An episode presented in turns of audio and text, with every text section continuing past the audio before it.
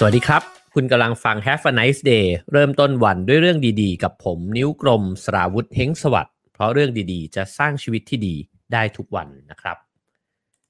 อรุณสวัสดิ์นะครับ อรุณสวัสดิ์เช้าวันพฤหัสบดีนะครับ วันนี้เรามา Have a nice day กันเป็นวันที่ 39 แล้วนะครับ ต้อนรับสู่ EP ที่ 39 กันนะครับ ก็ก่อนที่จะเข้าเนื้อหาก็ขอขอบคุณนะครับ ผู้สนับสนุนรายการของเรานะครับ ก็คือซีวิตนะฮะ เริ่มต้นวันด้วยสิ่งดีๆ กับซีวิตนะครับ เครื่องดื่มวิตามินซีสูง 2 เท่า ดื่มทุกเช้า เติมวิตามินซีให้ร่างกายกันนะครับก็ขอบคุณซีวิตมาณที่นี้นะครับ โอเคครับ เดี๋ยวเราจะ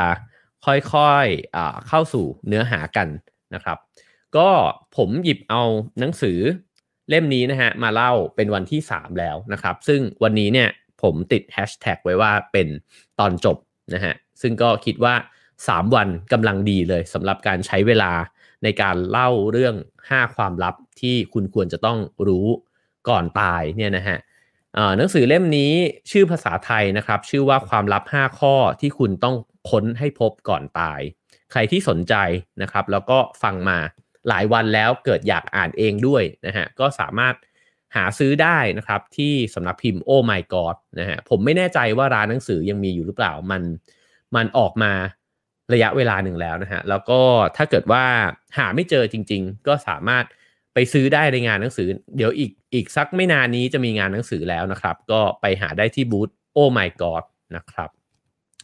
เราเล่ากันถึงความลับของชีวิตเนี่ยที่ได้เรียนรู้จากผู้สูงวัยนะครับ ไปสามข้อสามข้อแล้วนะฮะอ่าสามหรือสี่วะสี่แล้วสินะ สี่แล้วนะครับ เมื่อวานอีกสองข้อนะครับสี่ข้อไปแล้วนะฮะวันนี้เราจะมาถึงข้อสุดท้ายนะครับ แต่ว่าที่เล่าเนี่ยจะไม่เล่าเพียงแค่ข้อ 5 เท่านั้นนะครับ แต่ว่าอยากจะเล่าไปถึงด้วยว่า เมื่อเรารู้ความลับเหล่านี้แล้วเนี่ยเราจะนำไปใช้ในชีวิตจริงของเราได้ยังไงบ้างนะครับ ก็สวัสดีเพื่อนๆทาง Clubhouse ด้วยนะครับ ที่เพิ่งเข้ามาฟังกันนะครับ โอเคครับ เรามาเข้าสู่ความลับ ข้อที่ 5 กัน เรื่องเริ่มต้นมานะฮะน่าสนใจมากเลยคือเขาเล่าถึงพิธีศพของผู้ชายคนหนึ่งนะครับ ซึ่งเขาบอกว่าเป็นพิธีศพที่ตัวผู้เขียนเองเนี่ยไม่มีวันลืมเลย เพราะเขาเองเนี่ยเป็นศาสนาจารย์นะครับ ก็น่าจะเป็นคนที่ทำพิธีเกี่ยวกับศาสนาเนี่ยนะฮะแล้วก็ไปกล่าวคำไว้อะไรของ ของผู้เสียชีวิตคนนี้นะครับ แล้วก็พอไปถึงที่งานศพเนี่ยเป็นงานศพที่ไม่มีใครมาร่วมพิธีเลย แม้แต่คนเดียวนะครับ ก็คือผู้ชายคนที่เสียชีวิตนี้เนี่ยเขามีลูกชายสองคนนะฮะที่โตเป็นผู้ใหญ่แล้ว แล้วก็อาศัยอยู่ในเมืองที่จริง ๆ แล้วเนี่ยใช้เวลาเดินทางเพียงแค่ไม่กี่ชั่วโมงเท่านั้นนะครับ แต่ก็ไม่มีใครที่มาร่วมพิธีศพของเขาเลย มีเพียงตัวผู้เขียนเนี่ยที่ไปร่วมกล่าวคำไว้อะไรนะครับ ซึ่งลองจินตนาการดูก็น่าจะเป็นงานศพที่เงียบเหงามาก ๆเลยนะฮะเขาก็บอกว่ามารู้ถึงชีวิตภายหลังเนี่ยของผู้ชายคนนี้ก็พบว่าคนคนนี้เนี่ยดำเนินชีวิตนะฮะโดยที่สนใจแต่ตัวเองเนี่ยมาโดยตลอด แล้วก็ชีวิตในช่วงท้ายๆของเขาเนี่ยก็ขมขื่นเป็นอย่างมากนะฮะ ตัวผู้เขียนเนี่ยเขาบอกว่าเวลาที่เราไปงานศพเนี่ยเราจะค้นพบอย่างหนึ่งว่า ใครใช้ชีวิตแบบไหนเนี่ยก็จะตายแบบนั้นด้วยเหมือนกันนะฮะเขาเล่าถึงงานศพอันนี้แล้วก็เล่าถึงงานศพอีกงานหนึ่งนะครับ ว่า มีถ้าเมื่อวานเราจำกันได้เนี่ยมีช่างตัดผมคนหนึ่งชื่อคุณเคนนะฮะซึ่งตัดผมมา 42 ปีนะครับเคนเนี่ยก็เล่าให้ฟังว่าเขาเคยไปงานศพมาเยอะนะครับ เพราะว่าเขาก็รู้จักคนเยอะมีลูกค้าเยอะอยู่นะครับ จนกระทั่งวันหนึ่งเนี่ยเขาได้ไปงานศพงานหนึ่งอ่าซึ่งมีคนเนี่ยมาเคารพศพจำนวนแบบมหาศาลมาก เคนเนี่ยบอกว่างานศพที่เขาไปมาเนี่ยมีตั้งแต่งานศพที่เสร็จภายใน 10 นาที กับงานศพที่ต้องใช้เวลาเป็น 10 ชั่วโมงนะฮะในการที่จะต้อนรับแขกเรือทั้งหมด แล้วก็ให้ให้ทำพิธีได้ได้เสร็จสิ้นนะฮะเขาก็บอกว่าเออเรื่องเรื่องงานศพที่มีคนมามากมาน้อยเนี่ยมันน่าคิดมากเลย ว่า ถ้าใครคนนึงเนี่ยใช้ชีวิตมาโดยตลอด แล้วก็ชีวิตของเขาเนี่ยส่งผลในทางดีกับผู้คนนะครับ แล้วก็ผู้คนรักเขาเนี่ยในวันสุดท้าย ซึ่งจริงๆก็คือวันที่เขาจากไปแล้วเนี่ย เราก็จะได้เห็นว่าทั้งหมดที่เขาทำมามันเป็นยังไงนะฮะคำแนะนำของหนังสือเล่มนี้เขาก็บอกว่าให้คุณเนี่ยใช้ชีวิตเหมือนกับว่า คุณอยากให้งานศพของคุณเนี่ยยาวนาน 10 ชั่วโมงนะฮะ ผมคิดว่าคำแนะนำนี้เนี่ยไม่ได้หมายความว่าเราจินตนาการถึงงานศพที่มันยิ่งใหญ่อลังการ หรือว่าผู้คนมาล้นหลามนะฮะแต่แก่นของคำแนะนำเนี่ยมันคือว่าถ้าเกิดว่าเรามีคนมาร่วมงานศพเราเยอะขนาดนั้นเนี่ยนั่นหมายความว่าในระหว่างที่เรามีชีวิตอยู่เนี่ยเราคงจะทำตัวได้ดีกับผู้คนนะครับ คนก็คงจะได้รับสิ่งดีๆ จากเรา อาจจะไม่ใช่ประโยชน์อย่างเดียวก็ได้ แต่ว่าอาจจะเป็น ความรู้สึกดีๆนะครับ เป็นเพื่อนที่น่ารักของเพื่อนนะฮะเป็นน้องที่น่ารักของบรรดาพี่ๆทั้งหลายเนี่ยผมก็คิดว่าสิ่งเหล่านี้เนี่ยไม่ได้ไม่ได้จะส่งผลดีในวันที่เราจากไปแล้ว แต่มันส่งผลดีในทุกวันที่เราใช้ชีวิตอยู่นะครับ จริงๆ ตั้งแต่อายุ 40 มาเนี่ยผมมีความคิดอย่างหนึ่งว่าแต่ก่อนเนี่ยเวลาคนเขาบอกว่าให้ทำสิ่งเนี้ยแล้วมันจะดี เราแต่ก่อนตอนเด็กๆ เราจะคิดว่ามันจะดีในอนาคตนะฮะ เช่น เอ้ย อ่านหนังสือสิจะได้แบบว่ามีความรู้ใช่ไหมครับ หรือว่าออกกำลังกายสิจะได้สุขภาพดี อีกหน่อยจะได้ไม่ป่วย แต่ก่อนเนี่ยจะคิดแบบนี้ตลอดเลยว่า อ๋อ ในอนาคตมันจะดีนะครับ แต่ว่าจริงๆแล้วก็มาค้นพบว่ามันทุกอย่างที่มันดีอะมันไม่ได้ดีเพื่ออนาคตนะฮะแต่ว่ามันดีเพื่อวันนี้เลย เช่นออกกำลังกายแล้วจะดีเนี่ย คือมันมีความสุขตั้งแต่ ตอนคุณออกกำลังกายแล้วนะครับ แล้วก็สุขภาพแข็งแรงมันคือทุกวัน มันไม่ใช่ตอน 60 แล้วคุณจะไม่ล้มป่วย อันนั้นมันเป็นโบนัสเท่านั้นเองนะฮะอันนี้ก็เช่นกัน เขาบอกว่าถ้าเกิดว่าคุณอยากจะมีชีวิตที่มีความสุขนะฮะก็ให้ใช้ชีวิตราวกับว่าคุณจะมีงานศพที่ใช้เวลา 10 ชั่วโมง ไม่ใช่ 10 นาทีนะครับ เรื่องราวของความลับข้อที่ 5 นี้เนี่ยก็คือเขาบอกว่าให้เป็นคนให้เนี่ย มากกว่าที่จะเป็นคนรับนะครับหนึ่งในเหตุผลที่ทำให้การให้เนี่ยอ๋อมันการให้มากกว่ารับเนี่ยมันเป็นเคล็ดลับนะฮะหรือว่าความลับในชีวิตเนี่ยก็คือว่าเขาบอกว่าเรากำหนดการรับของเราเนี่ยไม่ได้เลยนะฮะเพราะว่าเราไม่สามารถที่จะคาดหวังได้ว่าคนนู้นคนนี้เนี่ยจะให้สิ่งนู้นสิ่งนี้กับเรา เรามักจะอดครวนนะครับว่าเนี่ยให้อะไรเขาไปเขาก็ไม่ได้เห็นให้อะไรกลับมานะฮะหรือว่าอ๋อถ้าใครสักคนรัก ใครสักคนหนึ่งนะครับ แล้วก็ไปจีบเขาแล้วก็ทุ่มเทสรรพสิ่งให้นะฮะแล้วก็รู้สึกว่าไม่เห็นได้อะไรกลับคืนมาเลยกลายเป็นเพื่อนกันบางคนก็ช่วยเหลือเพื่อนนะครับ แล้วก็บอกว่าเออเราให้อะไรเขาไปตั้งเยอะแยะเขาไม่เห็นให้อะไรเรากลับมาเลยเนี่ย ก็เป็นสิ่งที่เราได้พบเจออยู่บ่อยๆนะครับ ว่าหรือตัวเราเองก็อาจจะเคยโอดครวนอะไรแบบนั้น เขาบอกเราไปคาดหวังไม่ได้หรอก เพราะเรากะเกณฑ์ไม่ได้เลยนะฮะว่าว่าคนไหนเนี่ยเขาจะให้อะไรเรามาบ้าง แต่สิ่งที่เราทำได้เนี่ยก็คือว่าเรามีศักยภาพในการให้เนี่ยโดยไม่จำกัดนะครับ ถ้าเราอยากรู้ว่าให้ยังไงถึงจะเอ่อเป็นการให้ที่ดี ย้อนกลับไปดู EP ที่พูดเรื่อง give and take ได้นะครับ ก็ก็น่าจะทำให้การให้เนี่ยเป็นการให้ที่ไม่ถูกเอาเปรียบด้วยนะครับ ฉะนั้นเนี่ยเมื่อเป็นแบบนี้แล้วเนี่ยเราเมื่อเราที่เมื่อเราให้ไปโดยที่คิดว่า เอ้ยเรามีศักยภาพนี้เนี่ยอยู่ตลอดเวลา มันก็จะเป็นความสุขได้ง่ายกว่าการที่คาดหวังว่าฉันจะได้รับอะไรบ้างนะครับ คราวนี้มาพูดถึงคล้ายๆเมื่อวานนะครับ ก็คือว่าเราจะลองเล่าเคสไป มันมีเคสที่น่าสนใจของผู้สูงอายุเนี่ยเยอะแยะเลยนะฮะคุณแอนโทนีนะฮะในวัย 86 ปี เราเคยพูดถึงคุณแอนโทนีที่เป็นนักแสดงไปแล้วครั้งหนึ่งนะฮะเขาบอกว่ายิ่งเขาดำเนินชีวิตไปมากขึ้นเท่าไหร่ แล้วก็อพอชีวิตมันผ่านวันเวลานะครับ แล้วก็การทำงานไปมากขึ้นเนี่ย สิ่งที่เขาได้เรียนรู้เนี่ยก็คือว่าอ๋อแต่ก่อนเนี่ยตอนในวัยหนุ่มเขาอาจจะมีความสุขกับรายได้นะครับ ที่ได้จากการทำงาน หรือว่ามีความสุขกับการได้ทำงาน ที่รู้สึกว่าท้าทายความสามารถตัวเองนะฮะทุกคนก็คงจะเป็นแบบนั้น แต่ว่าพอถึงในวัยที่แก่ขึ้นเรื่อยๆเนี่ยเขามีความรู้สึกว่าสิ่งที่เขามีทำให้เขามีความสุขเนี่ยมันคือ การได้เห็นคนอื่นเนี่ยได้รับความ ได้เห็นคนอื่นมีความสุขจากสิ่งที่เขาทำนะครับ ผมว่าอันนี้คล้าย ๆ กับผมเพิ่งได้นั่งคุยกับพี่โจธนาเทียนอัจฉริยะนะครับ แล้วก็พี่โจบอกว่าในวัยเนี้ยในวัยห้าสิบเนี่ยเขามีความรู้สึกว่าเขาเสพติดคำขอบคุณนะฮะก็คือว่าเวลาที่ใครสักคนมาขอบคุณเราเนี่ยมันหมายความว่าสิ่งที่เรากำลังกำลังทำอยู่ งานที่เราทำอยู่เนี่ยมันเป็นประโยชน์กับผู้คนนะครับ แล้วก็สิ่งนี้แหละที่ทำให้มีความสุข มากขึ้นนะครับ จริงๆแล้วอันนี้ผมเห็นด้วยมากๆนะฮะแล้วก็ทุกครั้งที่เขียนหนังสือออกไปโพสอะไรลงไปนะครับ หรือกระทั่งทำ Have a nice day เนี่ยแล้วก็ได้อ่านคอมเมนต์นะครับ แล้วก็บอกว่าขอบคุณที่เล่าสิ่งเหล่านี้ให้ฟังนะครับ ขอบคุณที่จัดรายการนี้อะไรเงี้ยนะฮะก็ก็รู้สึกว่า เออ อันเนี้ยมันก็เป็นความสุขด้วยนะครับ แน่นอนว่ารายได้มันเป็นเรื่องจำเป็น แต่สิ่งนี้เนี่ยมันตอบสนองหัวใจเรานะครับ เหมือนที่มีภาษิตจีนบอกว่าอ่าาคุณมีเงินสองตำลึงใช่ไหมให้เอาหนึ่งตำลึงเนี่ยไปซื้อข้าวกินหรือไปซื้อขนมปังนะฮะแล้วก็อีกหนึ่งตำลึงเนี่ยคุณควรจะไปซื้อดอกไม้ เพราะว่าคุณให้ใจคุณมันแห้งแล้งไม่ได้ เพราะฉะนั้นเนี่ยการงานที่มันตอบสนองเพียงแค่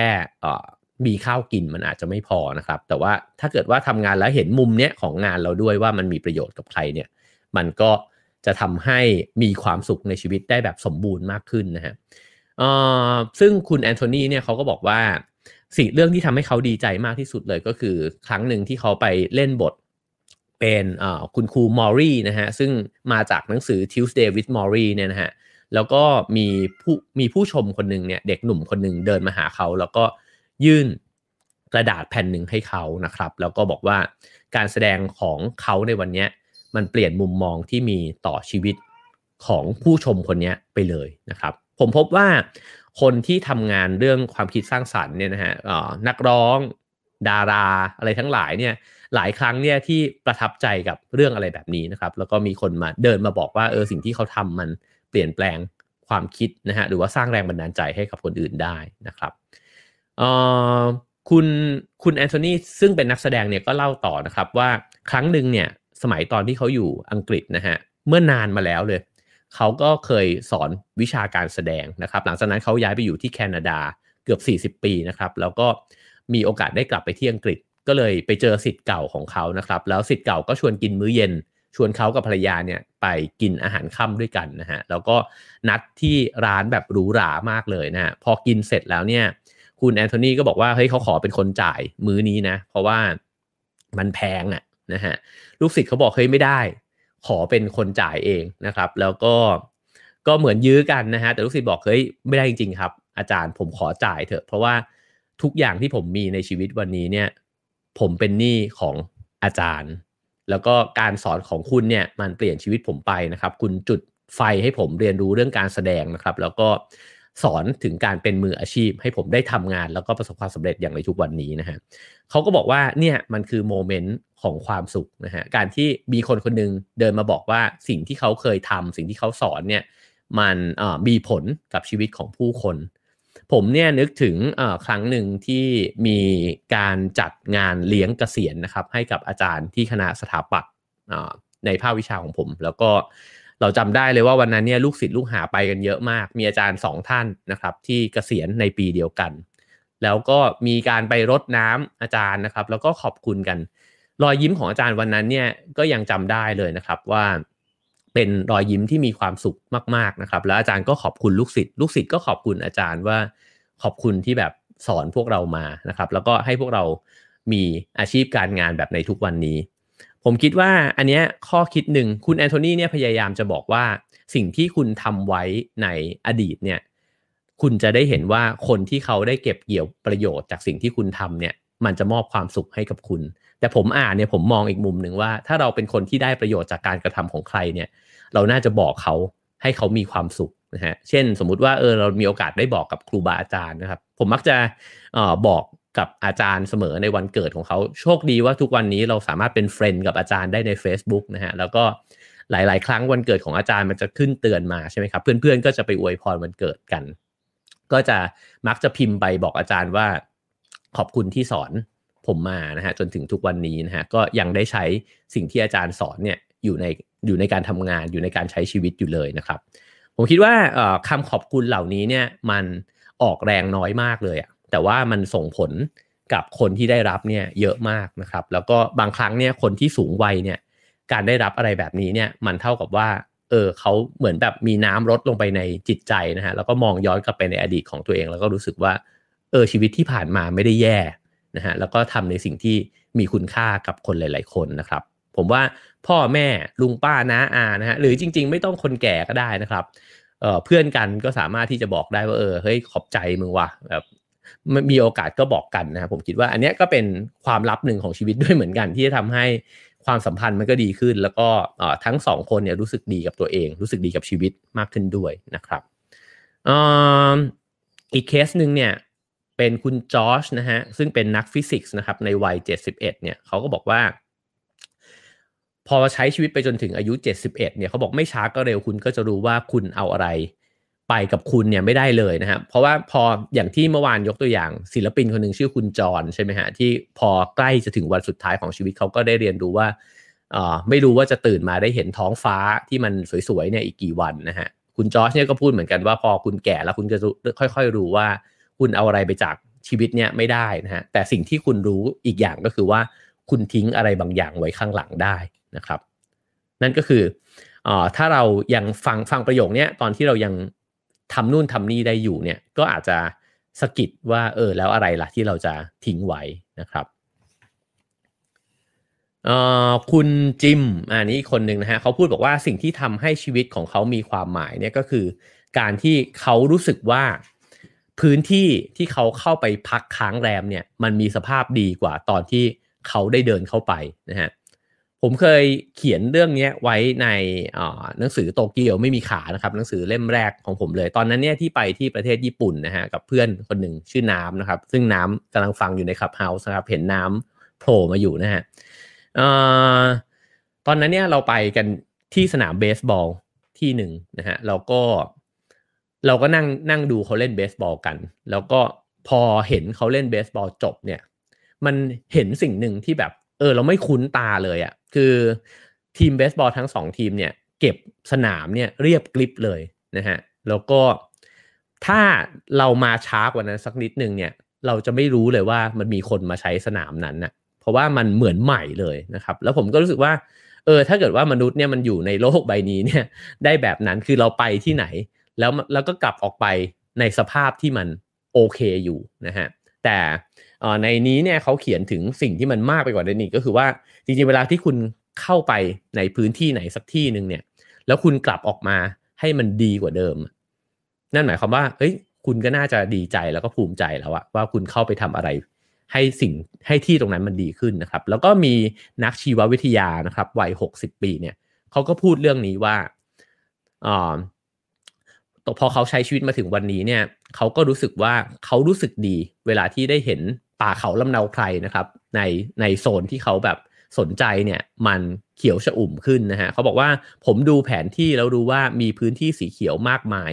ที่จะอายุยืนกว่าผมนะครับ ผมรู้ว่าผมช่วยสร้างองค์กรที่เข้มแข็งหลายแห่ง ซึ่งก็จะมีชีวิตยืนยาวกว่าผมนะฮะแล้วก็เขาก็บอกว่าสำหรับบางคนเนี่ยลูกๆเนี่ยอาจจะเป็นมรดกของเขา แต่สำหรับผมเนี่ยมรดกของผมคืองานที่ผมทำ คือบางคือผมคิดว่าคนแต่ละคนเนี่ยอยากเห็นโลกเนี่ยมันมันดีขึ้นในแต่ละมุมมองใช่ไหมครับ คนที่ทำงานเรื่องสิ่งแวดล้อมอาจจะอยากตายจากไป แล้วก็รู้สึกว่าโลกหลังจากที่ตัวเองอยู่อะมันจะเขียวขึ้นนะฮะคนที่ต่อสู้เรื่องความยุติธรรมก็อาจจะเห็นว่า เอ้ย ถ้าฉันตายจากไปแล้วเออสังคมเนี้ยมันมีความยุติธรรมเพิ่มมากขึ้นนะครับ หรือว่า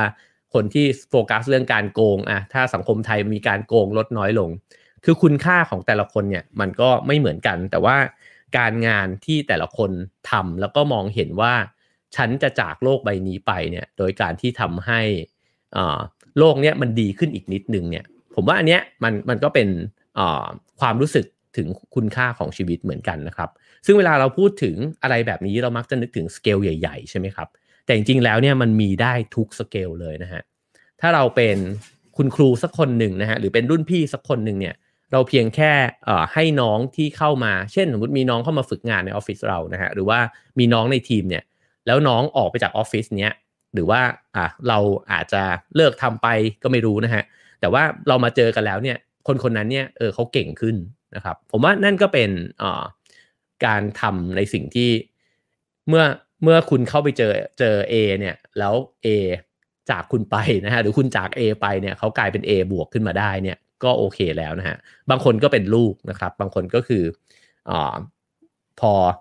ใช้ชีวิตอยู่กับลูกเนี่ยแล้วก็เออรู้สึกว่าคนคนนี้เติบโตขึ้นเรื่อยๆนะครับ ก็ก็เป็นคุณค่าหนึ่งของชีวิตด้วยเหมือนกันนะครับ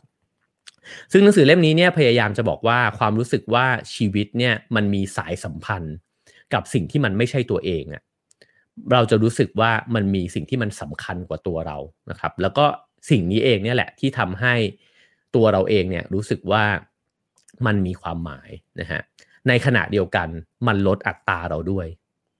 เวลาที่เราคิดถึงตัวเองเยอะๆใช่ไหมครับ แล้วเราคิดว่าเออเราทำให้ตัวเองเก่งขึ้นเรื่อยๆ ดีกว่าเนี่ยพอไปถึงจุดหนึ่งมันจะตันนะฮะแต่ว่าพอเราเก่งขึ้นเรื่อยๆ แล้วเราสึกว่าเอ้ยเอาความเก่งเนี่ยไปทำประโยชน์ดีกว่าเนี่ย อันเนี้ยมันจะเริ่มรู้สึกแล้วว่าตัวเราเองค่อยๆ เล็กลงนะฮะแล้วก็จะค่อยๆ เริ่มรู้สึกด้วยว่าเราไม่เก่ง เพราะพอจะไปทำอะไรที่มันเป็นประโยชน์จริง ๆ เนี่ยมันไม่ง่ายนะฮะ อันนึงที่เป็นข้อสรุปในในบทนี้นะฮะซึ่งผมชอบเขาบอกว่าภารกิจของชีวิตมนุษย์เนี่ยมี 2 เรื่องด้วยกันนะฮะจากที่เขาสรุปได้จากการคุยกับผู้สูงอายุมาเยอะเนี่ยก็คือ 2 อย่างนั้นคือ 1 คือค้นหาตัวเอง 2 คือสลายตัวเองนะฮะก็คือพอคุณค้นหาเจอแล้วว่าคุณเหมาะกับอะไร แล้วก็ทำอะไรได้ดี หลังจากนั้นก็ใช้ชีวิตเนี่ยไปกับสิ่งนั้น แต่ ก็ไม่ไม่พยายามที่จะใช้ไอความเก่งกาจนั้นเนี่ยเพื่อเสริมอัตราตัวเองละ แต่ใช้ความเก่งกาจนั้นเนี่ยไปกับการที่รู้ว่า เออเราจะถ่อมตัวลง แล้วก็ใช้มันช่วยเหลือคนอื่นนะฮะช่วยเหลืออสิ่งที่มันสำคัญมากไปกว่าตัวเองนะครับเขาบอกว่าการสลายตัวเองเนี่ยก็คือการเล็งเห็นว่าเราสัมพันธ์กับบางสิ่งที่มันใหญ่กว่าตัวเราเยอะนะฮะสังคม ครอบครัวสิ่งแวดล้อมธรรมชาตินะครับ ทั้งหมดนี้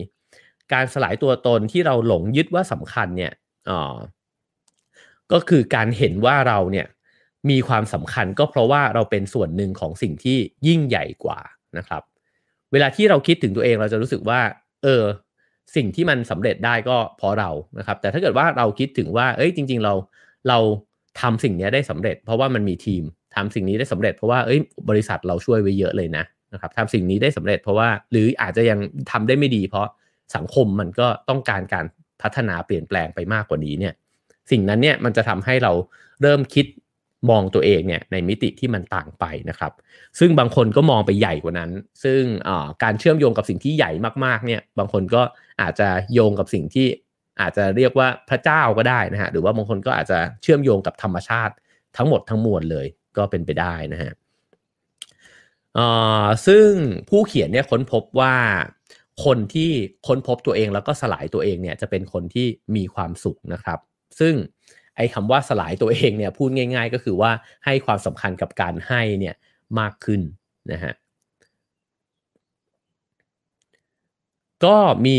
ผู้สูงวัยอีกคนหนึ่งนะครับเขาบอกว่าผมเนี่ยได้รับจุดหมายแล้วก็ความหมายของชีวิตเนี่ยจากลูก 2 คน รวมทั้งหลานๆอีก 4 คนด้วยนะครับซึ่งพอมันมีแบบนี้แล้วเนี่ยเขาก็รู้สึกว่าชีวิตมีความหมายขึ้นอีกครั้งหนึ่งเพราะว่าความหมายเนี่ยมันมากไปกว่าแค่ชีวิตของตัวเองนะฮะ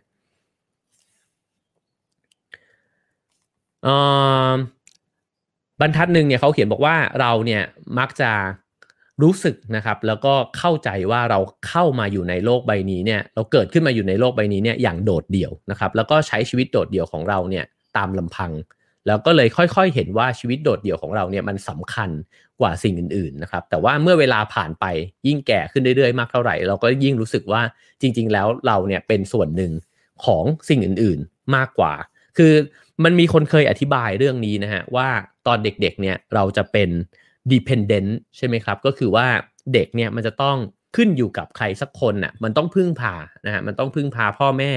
ไม่งั้นเนี่ยก็จะตาย เพราะว่าคุณดูแลตัวเองไม่ได้ใช่ไหมครับพอคุณมาถึงวัยรุ่นและหนุ่มสาวเนี่ยคุณจะเป็น independent คืออินดี้นะฮะคุณจะ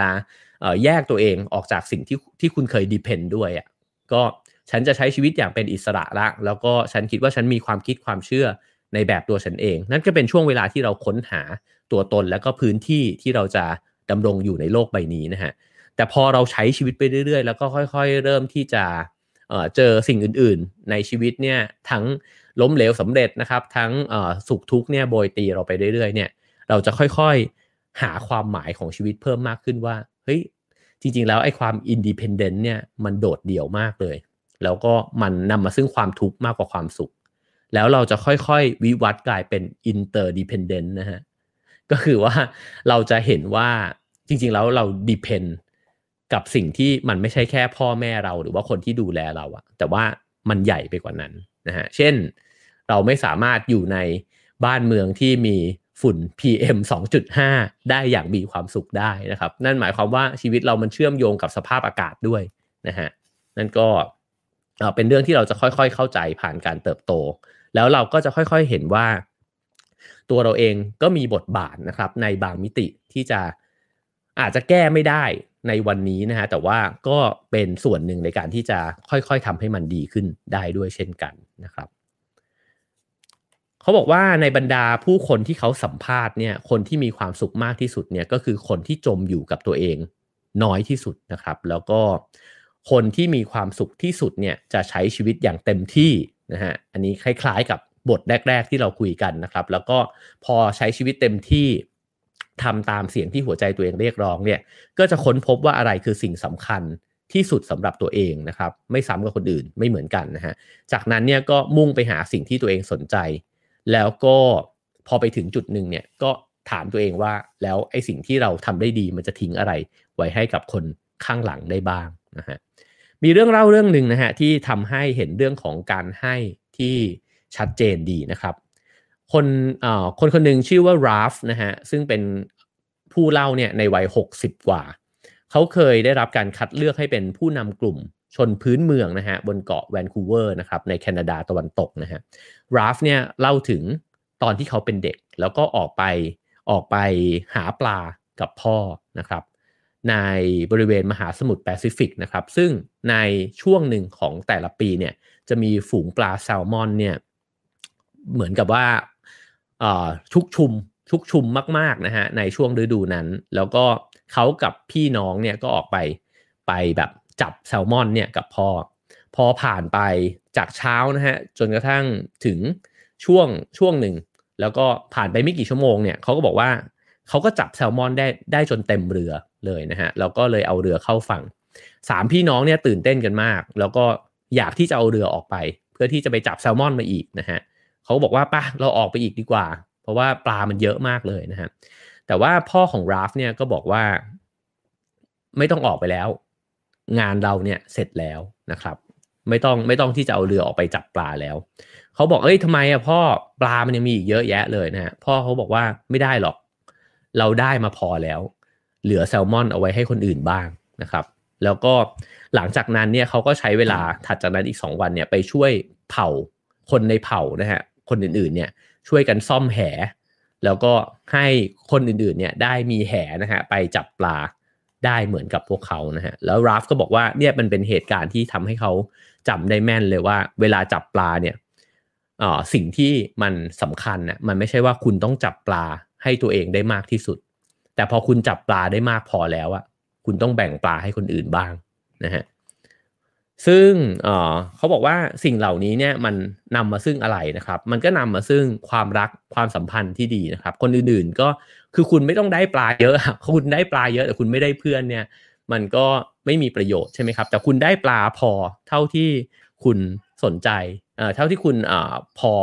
พอที่จะมีกินนะฮะแล้วก็คุณได้ความรัก ได้เพื่อนนะครับ แล้วก็ได้ความไว้วางใจจากคนอื่นเนี่ยมันอาจจะมีค่ามากกว่า อันนี้คล้ายๆ กับเรื่องตอนนั้นที่เราพูดเรื่อง give and take นะครับว่าคนที่เป็น taker เนี่ยจริง ๆ แล้วใช้ชีวิตอันตราย เพราะว่ายิ่งคุณประสบความสำเร็จมากขึ้นเท่าไหร่ มันก็จะยิ่งมีคนอิจฉาคุณเนี่ยมากขึ้นเท่านั้น ถ้าคุณไม่ได้ให้ใช่ไหมครับ แต่ว่าพอคุณเริ่มให้เนี่ยคนก็จะยิ่งยินดี ยิ่งคุณประสบความสำเร็จมากขึ้น เขาก็ยิ่งดีใจกับคุณมากขึ้นนะครับ ผมว่าอันนี้เป็นเรื่องที่ คล้ายๆกันนะฮะคราวนี้มาถึงคุณฮวนนานะฮะในวัย 64 ปีเขาบอกว่าถ้าคุณอันนี้เป็นคำแนะนำที่ได้ยินกันอยู่บ่อยๆนะฮะว่าถ้าคุณไม่มีความสุขจงหาอะไรทำให้ใครสักคนนะครับ เพราะว่าถ้าคุณมัวแต่ยุ่งอยู่กับตัวเองเนี่ย คุณจะไม่มีวันมีความสุขเลยนะฮะแต่ว่าพอคุณไปโฟกัสที่คนอื่นเนี่ยก็จะก็จะมีความสุขง่ายมากขึ้น ผมว่าส่วนหนึ่งก็คือเราได้เห็นความทุกข์ของคนอื่นด้วยนะครับ มาถึงตรงนี้เนี่ยเขาก็บอกว่าฉะนั้นเนี่ยผู้สูงวัยทั้งหลายเนี่ยมีจุดร่วมกันอันหนึ่งที่ทุกคนมองย้อนกลับไปแล้วเห็นนะครับ ว่าชีวิตพอใช้ชีวิตมาถึงวันที่อยู่ในช่วงวัยท้ายๆแล้วเนี่ยมองกลับไปเนี่ยก็จะเห็นว่าชีวิตที่ผ่านมาทั้งหมดเนี่ยไม่ใช่เพียงแค่ตัวเองเนี่ยเป็นมีชีวิตที่ดีแล้วหรือยังนะครับ แต่ว่าชีวิตที่ดีของของตัวพวกเขาเนี่ยมันนิยามได้ด้วยว่าเขาได้เปลี่ยนแปลง ผู้คนนะครับเปลี่ยนแปลงชุมชนเล็ก ๆ หรือครอบครัวของเขาเนี่ยหรือกระทั่งสังคมหรือโลกใบนี้เนี่ยให้มันดีขึ้นกว่าตอนที่เขาเข้ามาอยู่บนโลกใบนี้อย่างไรบ้างนะครับและถ้าคนที่คิดออกว่ามองย้อนกลับไปในอดีตเนี่ยได้ทำสิ่งเหล่านั้นไว้นะฮะก็มักจะมีความสุขในบ้านปลายของชีวิตนะฮะผู้เขียนจบลงด้วยฉากที่มันโรแมนติกดีนะฮะเขาก็บอกว่าตั้งแต่ในวัยเด็กแล้วเนี่ย พ่อก็พาเขาไปดูดาวนะครับ แล้วเขาก็ไปพยายามเขาก็นอนแงนหน้ามองดวงดาวบนท้องฟ้าเนี่ยแล้วก็ได้เรียนรู้ว่าเหมือนที่พวกเรารู้กันนะฮะว่าดาวบนท้องฟ้าเนี่ยบางดวงเนี่ยที่เราเห็นแสงของมัน มันไม่ได้อยู่แล้ว มันอาจจะ มันอาจจะดับไปเนี่ยตั้งแต่หลายหลายล้านปีมาแล้วนะฮะหลายปีมาแล้วแหละ อืม แต่ว่าแสงของมันเนี่ยยังคงอยู่ แล้วก็ส่งมาถึงโลกให้เราเห็นนะครับเขาก็บอกว่าจริง ๆ แล้ว เวลาพูดกับผู้ผู้สูงวัยเนี่ยมันก็คล้ายกันเหมือนกัน ว่าเราก็ใช้ชีวิตไปแล้วอยู่ไปวันหนึ่งเราก็จะจากโลกไปนี้ไปนะครับ แต่ว่าแสงที่เรายังทิ้งไว้ให้กับสังคมนะครับ ให้กับคนรุ่นที่จะตามมาเนี่ย มัน เป็นแสงแบบไหนนะครับ แล้วก็เราได้ทิ้งแสงไว้ในโลกใบนี้บ้างหรือเปล่านะครับ ก็เพราะฉะนั้นเนี่ยเมื่อไปถึงจุดหนึ่งเมื่อไปถึงบ้านปลายของชีวิต ถ้าเกิดว่าเราได้มองกลับไปแล้วเห็นว่าเราได้ให้ แล้วก็ไม่ได้คิดหรอกว่าเรารับอะไรมาบ้างนะครับ ผมว่าเออถึงตรงนั้นมันก็คงจะเป็นชีวิตที่มีความสุขดีนะครับ ซึ่งไอความรู้สึกแบบนั้นเนี่ยมันก็คงจะต้องเริ่มเกิดขึ้นตั้งแต่ตอนนี้แล้วนะฮะ ราวนี้มาถึงบทปิดท้ายนะครับ ที่ผมจะเล่าให้ฟังในเรื่องนี้นะฮะก็คือว่าแล้วเราฟังมาทั้งหมดเนี่ยมันสามารถเอาไปใช้ในชีวิตจริงเนี่ยได้ยังไงบ้างนะครับเขาบอกว่าเเวลาที่เราฟังอะไรแบบนี้เนี่ยมันไม่ใช่ว่าโอ้โห มันเป็นความลับที่จะเซอร์ไพรส์อะไรเรานะครับ เมื่อกี้มีเพื่อนผู้ฟังคนหนึ่งเนี่ยบอกว่า ความลับเนี่ยมันเหมือนจะเป็นเรื่องที่ไม่ลับนะฮะผมว่ามันเป็นแบบนั้น แล้วเขาก็บอกว่า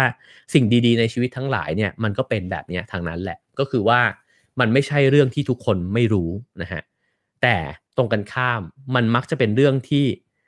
คนส่วนใหญ่เนี่ยรู้อยู่แล้วว่ามันดี ไอ้เรื่องที่ยากคือทำไมถึงไม่ทำนะฮะเขาก็บอกว่ามันก็ไม่ต่างอะไรกับรู้ว่าสูบบุหรี่ไม่ดีนะฮะรู้ว่าออกกำลังกายมันดี รู้ว่า นิสัยการกินที่ไม่ดีเนี่ยมันก็ไม่ดีต่อสุขภาพ การนอนน้อยมันไม่ดีนะฮะต่างๆ นานาเหล่านี้ทุกคนรู้ทั้งนั้นนะครับฉะนั้น 5 ความลับนี้อะเรามาย้ำกันอีกครั้งหนึ่งนะฮะก็คือ 1 ก็คือซื่อสัตย์กับหัวใจตัวเองนะฮะสก็คือว่าใช้ชีวิตแบบที่จะไม่กลับมาเสียดายวันนี้นะฮะสก็คือว่าใช้ชีวิตด้วยความรักนะครับ ก็คือให้ความรักคิดดีปรารถนาดีกับคนอื่นอยู่เสมอนะฮะแล้วก็ 4 ก็คืออยู่กับปัจจุบันขณะ แล้วก็อย่าลืมชื่นชมสิ่งดีๆ ที่มันอยู่ในชีวิตนะฮะแล้วก็สุดท้ายเมื่อกี้ที่เล่าไปก็คือว่าให้มากกว่ารับนะฮะทั้งหมดนี้เนี่ยพอรู้แล้วจะทำยังไงดีนะฮะเขาเมีคำแนะนำซึ่งเป็นคำแนะนำที่เป็นรูปธรรมมาก ๆเลยนะครับเขาบอกว่าลองย้อนกลับไปถึงสมัยที่เราเป็นเด็กแล้วเรายังเดินไม่ได้นะฮะอตอนนั้นเนี่ยเราหัดเดินด้วยวิธีอะไร เขาบอกเด็กๆเนี่ย สิ่งที่เขาทำกันก็คือว่ามองไปที่ผู้ใหญ่ว่าเออทำไมผู้ใหญ่มันเดินวะทำไมทำไมฉันยังคลานอยู่นะฮะพอมองไปแล้วก็เห็นแล้วว่าอ๋อเดินมันต้องทำแบบนี้นะฮะเขาก็ค่อยๆที่จะยันตัวเองขึ้นมาแล้วก็เดินด้วยสองขาดูนะฮะเพราะฉะนั้นกระบวนการเรียนรู้มันมี 2 อย่างใหญ่ๆหนึ่งก็คือว่ารับรู้นะฮะว่ามันทํำยังไง 2 ก็คือลองทำนะเพราะฉะนั้นเนี่ยก็คือเอาไปลองทำดูเขาเยกตัวอย่างนะฮะว่ามันมีงานวิจัยเนี่ย ที่แบ่งคนออกเป็น 2 กลุ่มนะฮะกลุ่มที่1เนี่ยก็คือถูกบอกให้ลองกำหนดสิ่งที่ต้องทำนะฮะแบบที่เฉพาะเจาะจงเลยให้กับตัวเองนะครับผมว่านี้น่าสนใจก็คือให้เขียนมาเลยนะฮะว่าคุณคิดว่าอะไรที่มันดีกับตัวคุณเอง แล้วคุณเอาไปทำด้วยนะ เช่น 1. วิ่งสัปดาห์ละสามครั้ง อันนี้คือเขียนแบบชัดเจนเลยนะฮะสองทานอาหารสุขภาพนะฮะเป็นเวลาสิบสัปดาห์นะฮะสมมติ แล้วก็ให้เขียนสิ่งนี้ไว้แล้วทบทวนนะฮะในสัปดาห์ละครั้งติดต่อกัน 12 สัปดาห์ อันนี้เป็นกลุ่มแรกนะฮะกลุ่มที่2เนี่ยถูกบอกอีกแบบหนึ่งคือแจกกระดาษให้หลายใบเลย แล้วก็บอกว่าให้ลองเขียนคำเตือนใจเอาไว้เตือนตัวเองนะฮะเพื่อที่จะเปลี่ยนแปลงตัวเองให้มันดีขึ้นในอนาคตนะครับก็แล้วก็บอกว่าให้เก็บบัตรไอ้พวกเนี้ยที่เขียนไว้เนี่ยติดตัวไป 12 สัปดาห์เหมือนกันนะฮะแล้วก็ให้เอาออกมาดู วันละวันละ 10ถึง20 ครั้งอันนี้โหดมากนะผมว่าจริง ๆ แค่จินตนาการถึงก็ได้นะแต่นี่เป็นการทดลองที่เขาทำจริง ๆ แล้วก็บอกว่า แล้วก็ทุกครั้งที่เอาขึ้นมาดูเนี่ย ไม่ต้องไปลงโทษตัวเองนะครับ แล้วก็ไม่ต้องไปรู้สึกผิดกับตัวเอง ถ้าเกิดว่ายังไม่ได้ทำอะไรนะฮะทีนี้เนี่ยพอผ่านไป 12 สัปดาห์ครับ มันก็มีกลุ่มหนึ่งคือทั้งสองกลุ่มเนี่ยมีพัฒนาการที่ดีขึ้นทั้งคู่นะฮะแต่มีกลุ่มหนึ่งเนี่ยที่เปลี่ยนแปลงชัดเจนกว่า แล้วก็ ชัดเจนกว่าถึง 3 เท่าด้วยกันนะฮะลองเดาว่าคือกลุ่มไหน กลุ่มแรกเนี่ยเขียนชัดๆเลย วิ่ง 3 วันต่อสัปดาห์ กลุ่มที่ 2 อาจจะบอกว่าขยับตัวบ้างอ่าคิดว่ากลุ่มไหนครับ ใครดูไลฟ์อยู่พิมพ์พิมพ์ทายกันเข้ามาได้นะฮะ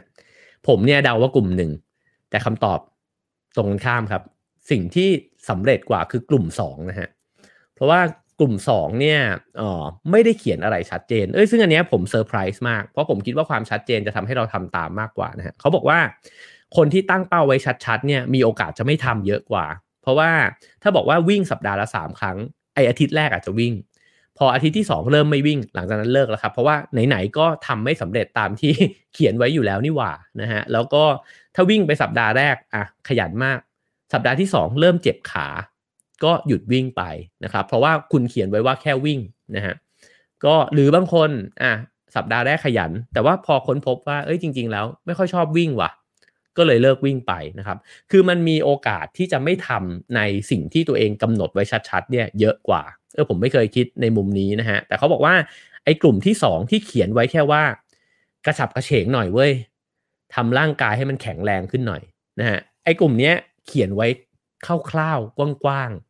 สิ่งที่พวกเขาทำเนี่ยก็คือว่าว่างๆเขาก็ลุกขึ้นมาขยับตัวนะฮะแกว่งแขนนะครับ หรือว่าแทนที่จะนั่งมอเตอร์ไซค์วินเนี่ยเข้าไปที่ออฟฟิศหรือว่าเข้าไปที่บ้าน เขาก็เดินดูบ้าง เพราะว่าเขาเขียนไว้แค่ว่าขยับตัวบ้าง แล้วก็หาโอกาสในการที่จะขยับตัวนะครับ ผมว่าอันเนี้ยเป็น trick ที่น่าสนใจดีนะครับ เพราะว่าเรามักจะกำหนดกับตัวเอง เช่นแบบ ฉันจะนับแคลอรี่นะฮะว่า วันหนึ่งฉันจะกินไม่เกิน 1,600 กิโลแคลอรี่ แล้วก็ดูทุกอาหารเลยนะฮะ ปรากฏว่าทำแบบนั้นได้ไม่นานพอเกิน 2,000 กิโลแคลอรี่ไปแล้วคราวนี้มาจัดเต็มนะครับ ก็รู้สึกว่าเออเป็นงานวิจัยที่น่าสนใจดีนะครับ เขาบอกว่าตัวเขาเองเนี่ยก็มีการพกกระดาษแบบนี้ไว้นะฮะ เพราะเคยลองทำเขาก็เขียนคำว่าเพื่อนไว้ ในเวลาที่ออทำงานหนักๆเนี่ย ก็ลืมเรื่องการเจอเพื่อนไปใช่ไหมครับเขาก็เลยรู้สึกว่าเฮ้ยไม่ได้แล้วว่าช่วงนี้ต้องรื้อฟื้นความสัมพันธ์กับเพื่อนนะฮะพอพกกระดาษแผ่นนี้ไว้แล้วก็เตือนใจตัวเอง ผมว่าบางคนอาจจะแปะไว้ที่คอมพิวเตอร์นะครับ ก็เลยเริ่มตระหนักนะครับ แล้วก็เริ่มโทรหาเพื่อน แล้วก็นัดเจอเพื่อนบ่อยๆนะครับ อันนี้เป็นกิจวัตรที่ผมเห็นเพื่อนบางคนก็เป็นนะครับ มีเพื่อนคนหนึ่งที่ฟังอยู่ในคลับเฮาส์เนี่ยก็มีอาการเหงาแบบนี้นะฮะแล้วก็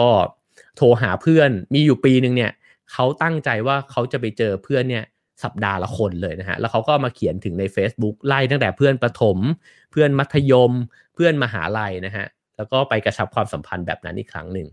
ผู้เขียนเนี่ยบอกว่าพอเขามีกระดาษคำว่าเพื่อนเนี่ยอยู่ในกระเป๋าเนี่ยนะฮะเขาก็เป็นคนที่เปลี่ยนไปก็คือว่าเขาพยายามที่จะโทรหาเพื่อนนะฮะ แล้วก็นัดเจอ อะ ไม่ ถ้ากินข้าวเย็นไม่ได้ก็กินกาแฟกันสักนิดนึงนะครับ ก็ทำให้เขาเนี่ยได้เจอเพื่อนมากขึ้นนะฮะ มีอีกเคสหนึ่งก็คืออมีผู้หญิงคนหนึ่งเนี่ยเขาบอกว่าถ้ามันมีเรื่องหนึ่งที่อยากทำมากที่สุดในชีวิตเลยคือ อยากเลิกทะเลาะกับลูกชายสักที เพราะว่าคุยกับลูกชายทีไรเนี่ยก็ทะเลาะกันตลอดนะฮะแต่ไม่รู้จะแก้ยังไงเขาก็เลยเขียนไอ้บัตรกระดาษเนี้ยใส่กระเป๋าตัวเองไว้บอกว่า อย่าโต้ตอบนาธาน นาธานคือลูกชายเขานะครับ ซึ่งมันกว้างมากเลยจริง ๆ จริง ๆ มันก็คือแบบเออไม่รู้แหละว่าเกิดอะไรขึ้นไม่ว่าลูกจะพูดอะไรมาเนี่ย อย่าโต้ตอบนะฮะแล้วเขาบอกว่าไอ้กระดาษแผ่นนี้พอพกไว้แล้วก็หยิบขึ้นมาดูบ่อยๆเนี่ยมันทำให้เขามีสติมากขึ้น ผมว่านี้เป็นเรื่องคล้ายๆ กับเรื่อง System 1 System 2 ที่เราพูดไปนะฮะก็คือว่า พอเราไม่มีอะไรเตือนใจเลยเนี่ย เราจะปฏิบัติไปตามที่สมองมันเคยชิน เช่นสมมติว่าเออคนคนนี้เจอทีไรเจอหน้าทีไรก็แบบจะต้องทะเลาะกันตลอดเนี่ย มันก็จะอยู่ในในในร่องเดิม ของชีวิตแล้วก็ร่องเดิมของสมองด้วยนะฮะแต่ว่าพอเขาพกสิ่งนี้ไว้ว่า อย่าโต้ตอบนาทานและสะกดจิตตัวเองดูบ่อย ๆ เนี่ย ก็กลายเป็นว่าเขาเนี่ยเออโต้ตอบลูกด้วยอารมณ์รุนแรงเนี่ยน้อยลงนะฮะแล้วก็พบว่าความสัมพันธ์ของเขากับลูกเนี่ยค่อยๆดีขึ้น ผมว่านี้มันเป็นคำแนะนำที่เป็นรูปธรรมมาก ๆ ส่วนใครจะไปประยุกต์ใช้ยังไง อาจจะแล้วแต่แต่ละคนนะฮะบางคนอาจจะไปสักไว้ที่หน้าผากนะฮะอันนี้ล้อเล่นนะฮะผมเองเนี่ยเวลาที่ จะพยายามที่จะทำอะไรบางอย่างเนี่ย ผมจะเอาขึ้นจอเป็นวอลเปเปอร์สองสองอย่างด้วยกัน อันที่หนึ่งก็คือจอคอมพิวเตอร์ตั้งโต๊ะของผมนะครับ เช่นถ้าเกิดว่าจะเขียนหนังสือเล่มใหม่ ผมจะเอาปกหนังสือเล่มใหม่เนี่ยที่ผมสเกจขึ้นมาเองเนี่ยแปะไว้บนวอลเปเปอร์เลย แล้วเห็นทุกวันให้รู้ว่ามึงยังไม่ได้เขียนนะมึงยังไม่ได้เขียนเขียนไม่เสร็จนะนะเหมือนกับเตือนตัวเองนะครับ กับอีกอันหนึ่งเนี่ยผมจะเอาขึ้นจอโทรศัพท์มือถือ เพราะมันเป็นสิ่งที่เห็นบ่อยที่สุดแล้ว เปิดมาเนี่ยจะเจอนะฮะ ถ้าถ้าได้เห็นโทรศัพท์มือถือผมเนี่ยจะมีซีรีส์ของวอลเปเปอร์เนี่ยหลายอันมากนะฮะ อันนึงเนี่ยเป็นรูปลูกโป่ง แล้วก็เขียนคำว่าอีโก้นะครับ แต่เป็นลูกโป่งที่แฟบมากเลย ผมเจอภาพนี้ในอินเทอร์เน็ตนะฮะ แล้วก็ save มาเอาไว้มาแปะเป็นวอลเปเปอร์ตัวเองก็คือ เหมือนกับอัตตาที่มันฟีบนะฮะ เอาไว้เตือนตัวเองไว้เขกกระโหลกตัวเองบ่อย ๆ ว่า อย่าไป หลงตัวเองมากนะครับ แล้วก็มีอีกอันนึงก็เป็นตัวอักษรจีนนะครับ ที่ผมถ่ายมาจากวัดเซนชื่อวัดเจินหรูนะฮะที่ประเทศจีนตอนนั้นเดินทางไปทำรายการพื้นที่ชีวิตนะฮะตัวอักษรจีนตัวนี้เนี่ยจะเขียนไว้ที่บานประตูเนี่ยข้างๆ บานประตูในแทบทุกจุดเลยนะฮะในวัดแห่งนั้น มันเขียนไว้ว่าใครอ่านข้อความนี้อยู่ ซึ่งจริงๆมันมันลึกบ้างซึ่งผมไม่เข้าใจนะฮะแต่ว่าผมถามหลวงพี่ ที่วัดเนี่ยผมจึงเข้าใจว่ามันเป็นคำสอนแบบเซนก็คือมันตีหัวเราว่าจริง ๆ แล้วมันไม่มีใครอ่านตัวอักษรตัวนี้อยู่อะเราชอบคิดว่าตัวเรามีนะครับ ว่าในทางธรรมในทางเซนก็คือเขาพยายามจะเขกหัวเราว่ามันไม่มีนะฮะมันไม่มีตัวเรามันไม่มีด้วยซ้ำเรามีได้ก็เพราะว่ามันมีอากาศเลี้ยงเราอยู่ มันมีน้ำเลี้ยงเราอยู่ พ่อแม่ ทำให้เราเกิดขึ้นมานะครับ ก็ทำให้อัตราฟรีไปเหมือนกัน เพราะฉะนั้นสิ่งเหล่านี้เนี่ยก็อาจจะคล้ายๆกับไอตัวกระดาษนั้นก็ได้นะครับ ก็ผมว่าใครที่อยากจะลองอเปลี่ยนแปลงเรื่องไหนก็อาจจะลองทริคนี้ดูก็ได้นะครับ ว่าพกกระดาษไว้นะฮะแต่จริงๆผมว่ามันคือการทดไว้ในใจนั่นเองนะครับ อีกทริคหนึ่งก็คือว่าเขาบอกว่าเวลาที่เราอยากจะเปลี่ยนแปลงอะไรเนี่ยเปลี่ยนคนเดียวมันยากนะครับ ถ้าเป็นทางธรรมเนี่ยเขาก็มักจะบอกว่า บุคคลที่สามารถเดินอยู่ในเส้นทางแห่งธรรมได้นะฮะแล้วก็ไม่ค่อยหลงไปในเส้นทางอื่นเนี่ยก็คือคุณต้องมีสังฆะใช่ไหมครับ คุณต้องมีชุมชน เพราะว่าเวลาที่คุณไปคนเดียวมัน แป๊บเดียวคุณก็คุณก็ออกนอกเส้นทางแล้วนะฮะการวิ่งก็เหมือนกัน ผมคิดว่าเวลาวิ่งเนี่ยถ้ามีกลุ่มเพื่อนที่วิ่งไปด้วยกัน และเห็นมันโพสต์ Facebook บ่อยๆนะฮะเราก็รู้สึกว่ามันยังวิ่งเราก็ต้องวิ่งนะฮะหรือว่าเข้าไปในกลุ่ม 42.195 ของพี่ป๊อกเนี่ย เราก็จะเห็นว่าโอ้ยมีคนโพสต์เรื่องวิ่งเยอะแยะเลยนะครับ หรือมีเพื่อนที่วิ่งก็จะชวนไปวิ่งด้วยกัน เขาบอกความตั้งใจเรื่องเกี่ยวกับการใช้ความลับในชีวิตเนี่ยก็เหมือนกัน ถ้าเกิดว่าในในนี้ผู้เขียนก็บอกว่าถ้าเกิดคุณอ่านหนังสือเล่มนี้กับเพื่อนสักคน หรือกับคนรักของคุณเนี่ย มันก็ช่วยเตือนกันได้ว่า เฮ้ย ตอนเนี้ยคุณอาจจะไม่ได้ appreciate ชีวิต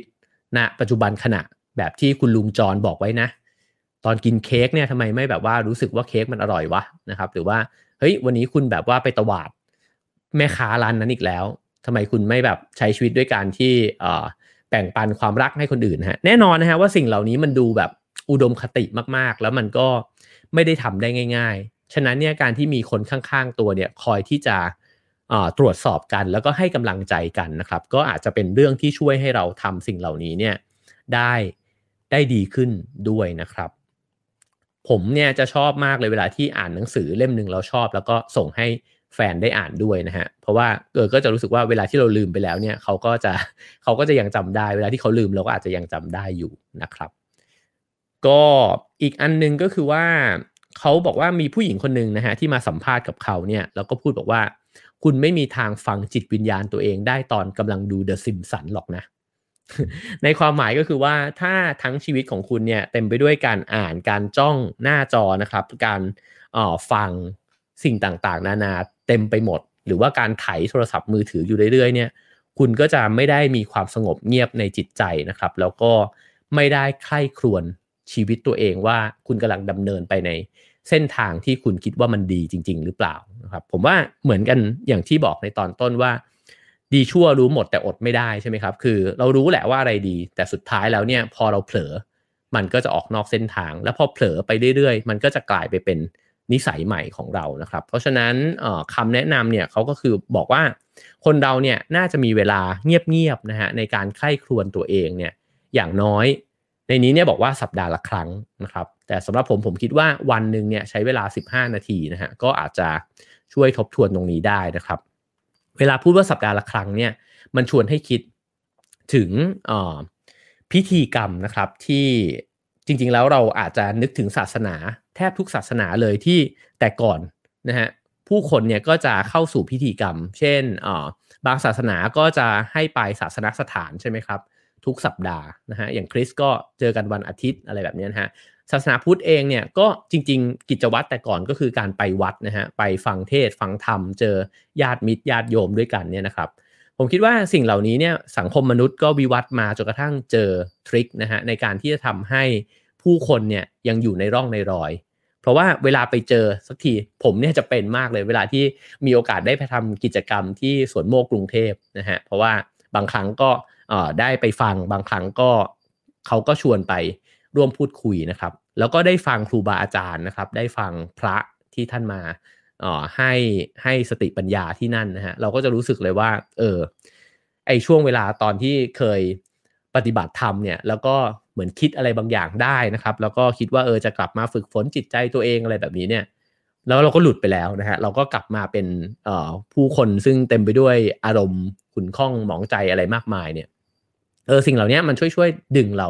กลับเข้ามานะครับ เพราะฉะนั้นไอพิธีกรรมแบบนี้เนี่ย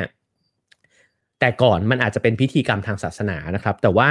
ในหนังสือเล่มนี้เขาชวนคิดครับว่าจริง ๆ แล้วพิธีกรรมมันมีอยู่ในชีวิตประจำวันของเราด้วยนะฮะแล้วพิธีกรรมไม่ได้หมายความว่ามันศักดิ์สิทธิ์แบบศาสนาเสมอไปนะฮะซึ่งแต่ละคนเนี่ยมีพิธีกรรมที่แตกต่างกัน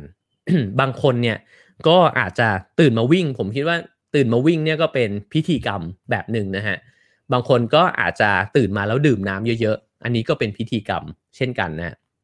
ในเล่มนี้เนี่ยมีคุณโจเอลนะฮะซึ่งอายุ 62 ปี เขาบอกว่าสิ่งแรกที่เขาตื่นมาตอนเช้าเนี่ยก็คือสวดภาวนา แล้วก็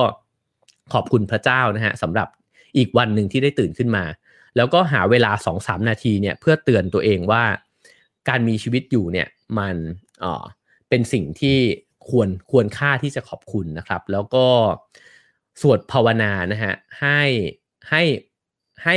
บอกกับตัวเองเนี่ยว่าเออขอให้ผมเนี่ยใช้วันเนี้ยให้สม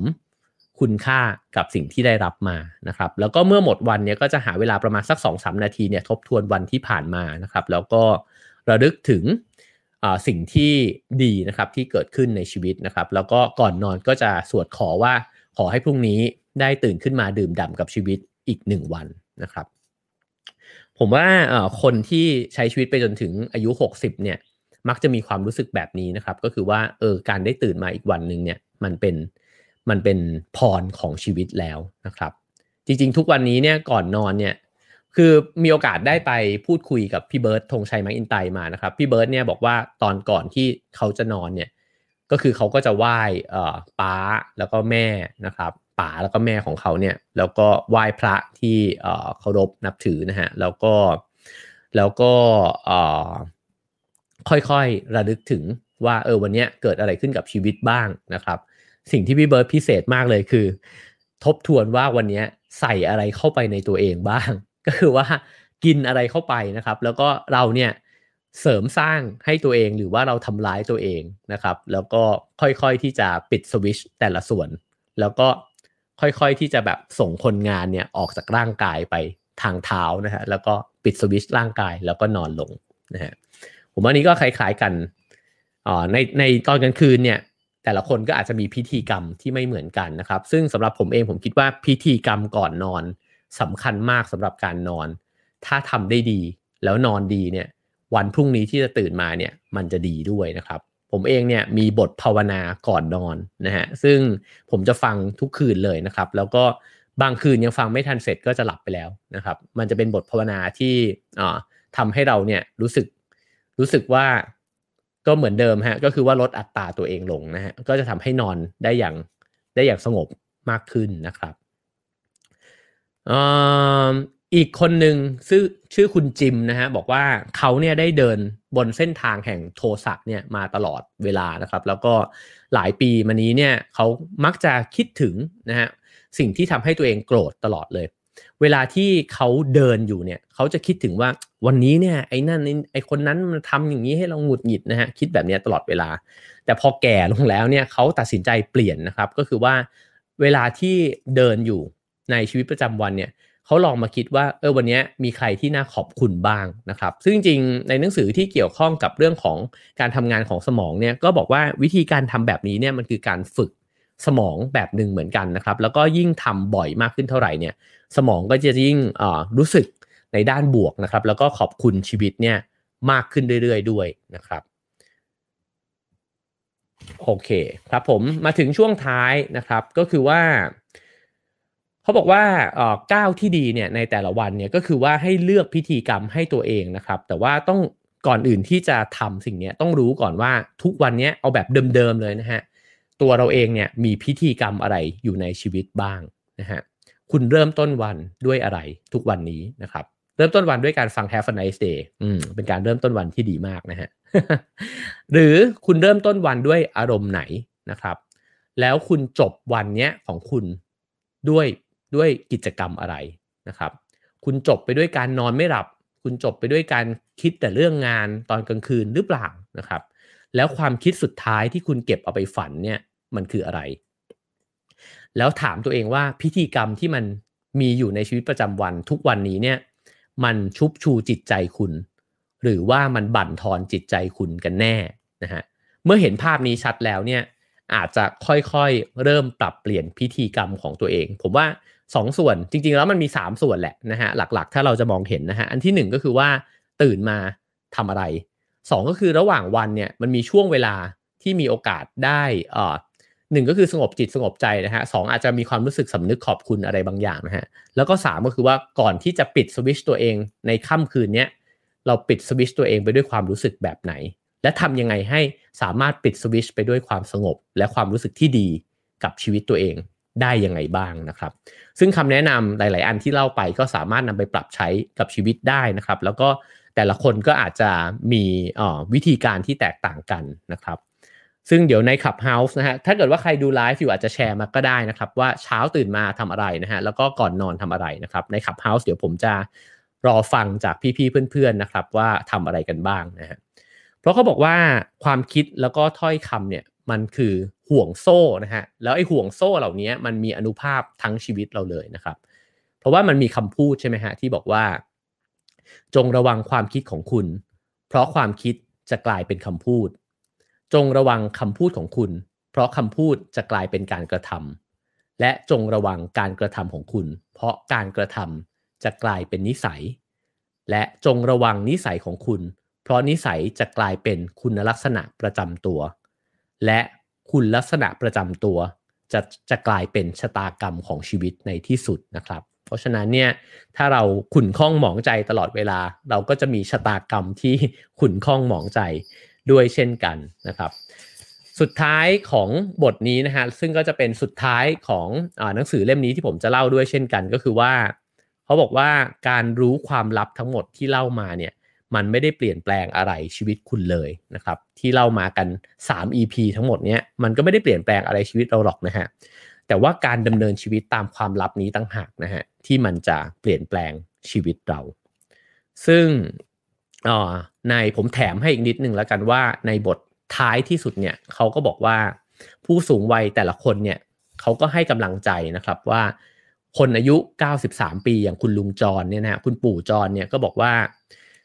บางคนเนี่ยคุยกับเขาในช่วงวัย 40 แล้วก็ 50 เนี่ยบอกว่าราวกับว่าเขาใช้ชีวิตมาเนี่ยผิดพลาดนะครับ แล้วก็เหมือนกับชีวิตเนี่ยมันจบสิ้นไปแล้วนะฮะแต่คุณลุงจรเนี่ยก็บอกว่า เฮ้ย ใจเย็น คุณดูผมดิ ผมเนี่ยอายุ 93 ปี ถ้าคุณใช้ชีวิตมาจนถึงผมเนี่ยคุณจะเห็นชีวิตอีกแบบหนึ่งเลย ว่าคุณเน่ยเพิ่งเป็นผู้ใหญ่มาได้แค่ 20 ปี หรือ 25 ปีเท่านั้นเอง คุณต้องให้โอกาสตัวเองหน่อยนะครับ เพราะว่า 20 ปีที่ผ่านมามันอาจจะไม่ได้ทำให้เราเข้าใจชีวิตได้ทันหรอก แต่ถ้าเกิดว่าคุณใช้ชีวิตต่อไป จนกระทั่งแก่เท่าผมเนี่ย คุณอาจจะมีชีวิตผู้ใหญ่เนี่ยใหม่อีกทั้งดุนเลยที่รออยู่ นั่นหมายความว่า 40ถึง60 40ถึง70 นะ50ถึง70 เนี่ยโอ้โหมันมีอีก 20 ปีเลยอะที่เราจะใช้ชีวิตได้อย่างดีงามนะฮะเพราะฉะนั้นเนี่ยเขาก็บอกว่า ลองอจริง ๆ แล้วชีวิตมันมีหลายชีวิตมากคุณลุงคุณปู่จรเนี่ยบอกว่าอย่างน้อยที่สุดคุณก็มี 2 ชีวิตอะก็คือชีวิตหลังจากที่คุณรู้ความลับแล้วว่าคุณควรจะใช้ยังไงเนี่ย แล้วก็อย่ายอมแพ้กับตัวเองนะครับ ก็เพียงแค่เปลี่ยนมัน แล้วก็คุณก็อาจจะมีชีวิตที่ 2 ที่มันไม่เหมือนชีวิตที่ 1 เลยก็ได้นะครับ ก็จบท้ายด้วยว่าไม่ว่าจะเคยผิดพลาดมายังไงนะครับ แล้วก็ไม่ว่าจะเคยเสียใจ กับความล้มเหลวหรือว่าความรู้สึกว่าเออเราอาจจะใช้ชีวิตมาไม่ดีแค่ไหนเนี่ยมันไม่ได้สำคัญ มันสำคัญที่ว่าณวันนี้เนี่ยจะเริ่มดำเนินชีวิตตามความลับที่บรรดาผู้สูงวัยทั้งหลายเขาบอกเราเนี่ยยังไงบ้างนะครับ ทั้งหมดนั้นก็คือหนังสือเล่มนี้นะครับ ใครสนใจก็ลองไปหาอ่านกันได้ด้วยนะครับ ความลับ 5 ข้อที่คุณต้องค้นให้พบ